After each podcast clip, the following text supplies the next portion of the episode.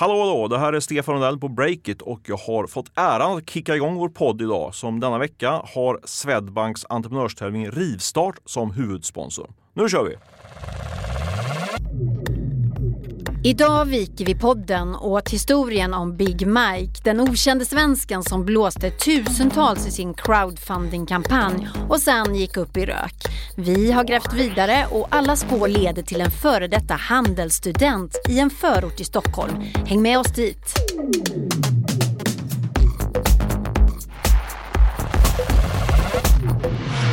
Jag tror att det är här nere faktiskt. Alltså vänster eller... Nej men här, här, här. Du har hört det här tidigare i podden. Tusentals investerare blev blåsta när hypade Bioring tog in riskkapital genom crowdfunding. Breakits Johanna Ekström har grävt vidare i en massa dokument och pratat med källor. Då har vi ju det nästa problem då att komma in i porten för det är ju såklart portkod. Ett namn har varit ständigt återkommande och nu har hon lyckats identifiera den här personen som vi har bestämt oss för att kalla handelsstudenten. Johanna och nyhetschefen Jon är på väg till en adress där han har varit skriven i två år. De ska knacka på eftersom det inte har gått att få tag på handelsstudenten över telefon. Och det är många frågor som Johanna vill ha svar på. Ja men nu hade vi tur. Ja, eller tålamod. Ja, nu är vi i hissen här. Eh, nu vet vi inte vilken våning. Vi knackar på. Jag har klippt bort handelsstudentens röst i den här podden. Vi kommer istället att återge vad han sa när Johanna träffade honom. Och det finns en anledning till att vi inte vill publicera rösten. Alla spår pekar mot den här personen men han är vare sig misstänkt eller dömd för något brott och därför vill vi inte att det ska gå att identifiera honom. Hej! Du, vi har letat efter dig. Du kommer från Breakit. Den här Bioring-kampanjen. Ge oss en bild här Johanna. Vem är det som öppnar dörren?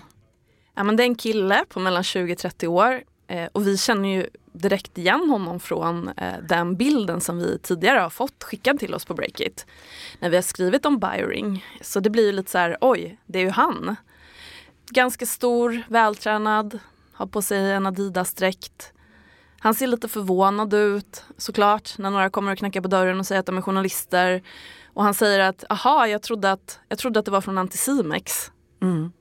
Så vad frågar du honom först då? Ja, men efter att jag frågat om han är den personen som mm. vi letar efter så uh, frågar jag helt enkelt om han känner till Bioring. Hur reagerar han då? då? Han säger att det låter jävligt skumt. Den meningen upprepar han hela tiden och sen så ställer han motfrågor egentligen till alla frågor. Säger vi, ja men vi har sett ditt namn här på, på de här pappren på, från Bolagsverket. Mitt namn på Bolagsverket. Det går liksom, ja det är motfrågor hela tiden. Han blir lite ställd. Ja. Hur avslutades det här besöket då? Vi tänkte ju att ja, men vi måste ju få förklara lite mer och lägga fram allt vi har hittat så att han får en chans att verkligen berätta vad, hur det här kan komma sig.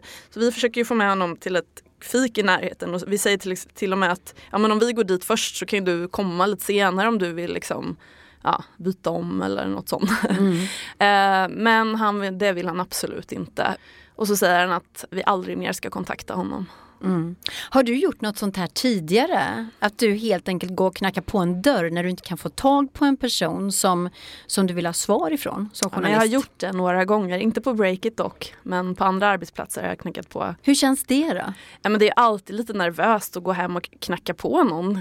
Eh, man vet ju inte om folk ska öppna och om de öppnar så vet man inte riktigt hur man ska reagera eller hur de ska reagera. Men det är också skillnad på att knacka på hemma hos en politiker och en misstänkt bedragare. För det känns ju mer nervöst.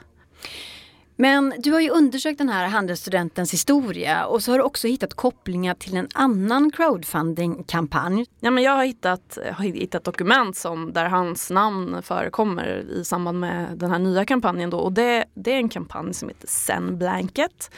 Och det är ett slags tyngdtäcke täcke som lovar bättre sömn. Mm, så det ligger ute på en crowdfunding-sajt att skicka in pengar? Ja, det, går, det, den det går inte att beställa dem längre men eh, ja, 5000 personer har beställt ett sånt här täcke. Mm. Och 11 miljoner har de samlat in. Oj. Mm. Ja, allt det här kan du läsa mer om på Breakits sajt idag. Gå in och gör det. Den här podden kan vi på Breakit göra tack vare våra sponsorer och de är vi glada för, eller hur Stefan? Jag är inte bara glada, vi är superglada. Okej, så du har en ny spännande affär på gång. Vad härligt. Men har du koll på din motpart? Kommer han eller hon kunna betala fakturan du just på väg och skicka iväg? Det är den här frågeställningen som kreditupplysning.se eh, ger dig svar på. Med ett företagsabonnemang hos kreditupplysning.se kan du se inkomst för privatpersoner helt anonymt. Du kan dela abonnemanget med kollegor på företaget utan att de här kan se vem du just har sökt på. Och råkar du stava fel eller bara skriva in delar av gatunamnet när du söker. Inga problem alls. Denna marknadsledande sökmotor hittar rätt ändå.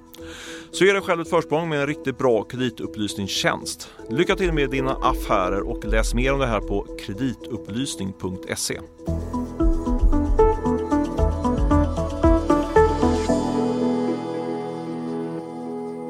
pratar alltså om en ny typ av bedrägeri, att lura människor och satsa pengar i en crowdfunding-kampanj och sen försvinna med alla de här pengarna utan att leverera det man lovat.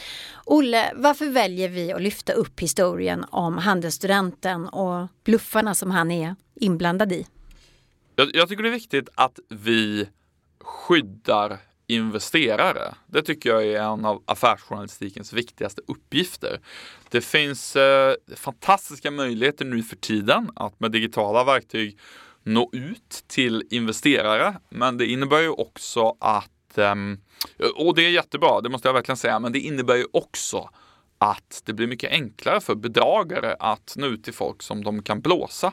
Och då är det jätteviktigt att vi, eh, vi granskar det. Journalistiken har en viktig roll där. Vi har ju skrivit om det här fallet förr och eh, då tog ju spåren slut. Men varför fortsatte redaktionen att gräva vidare i det här?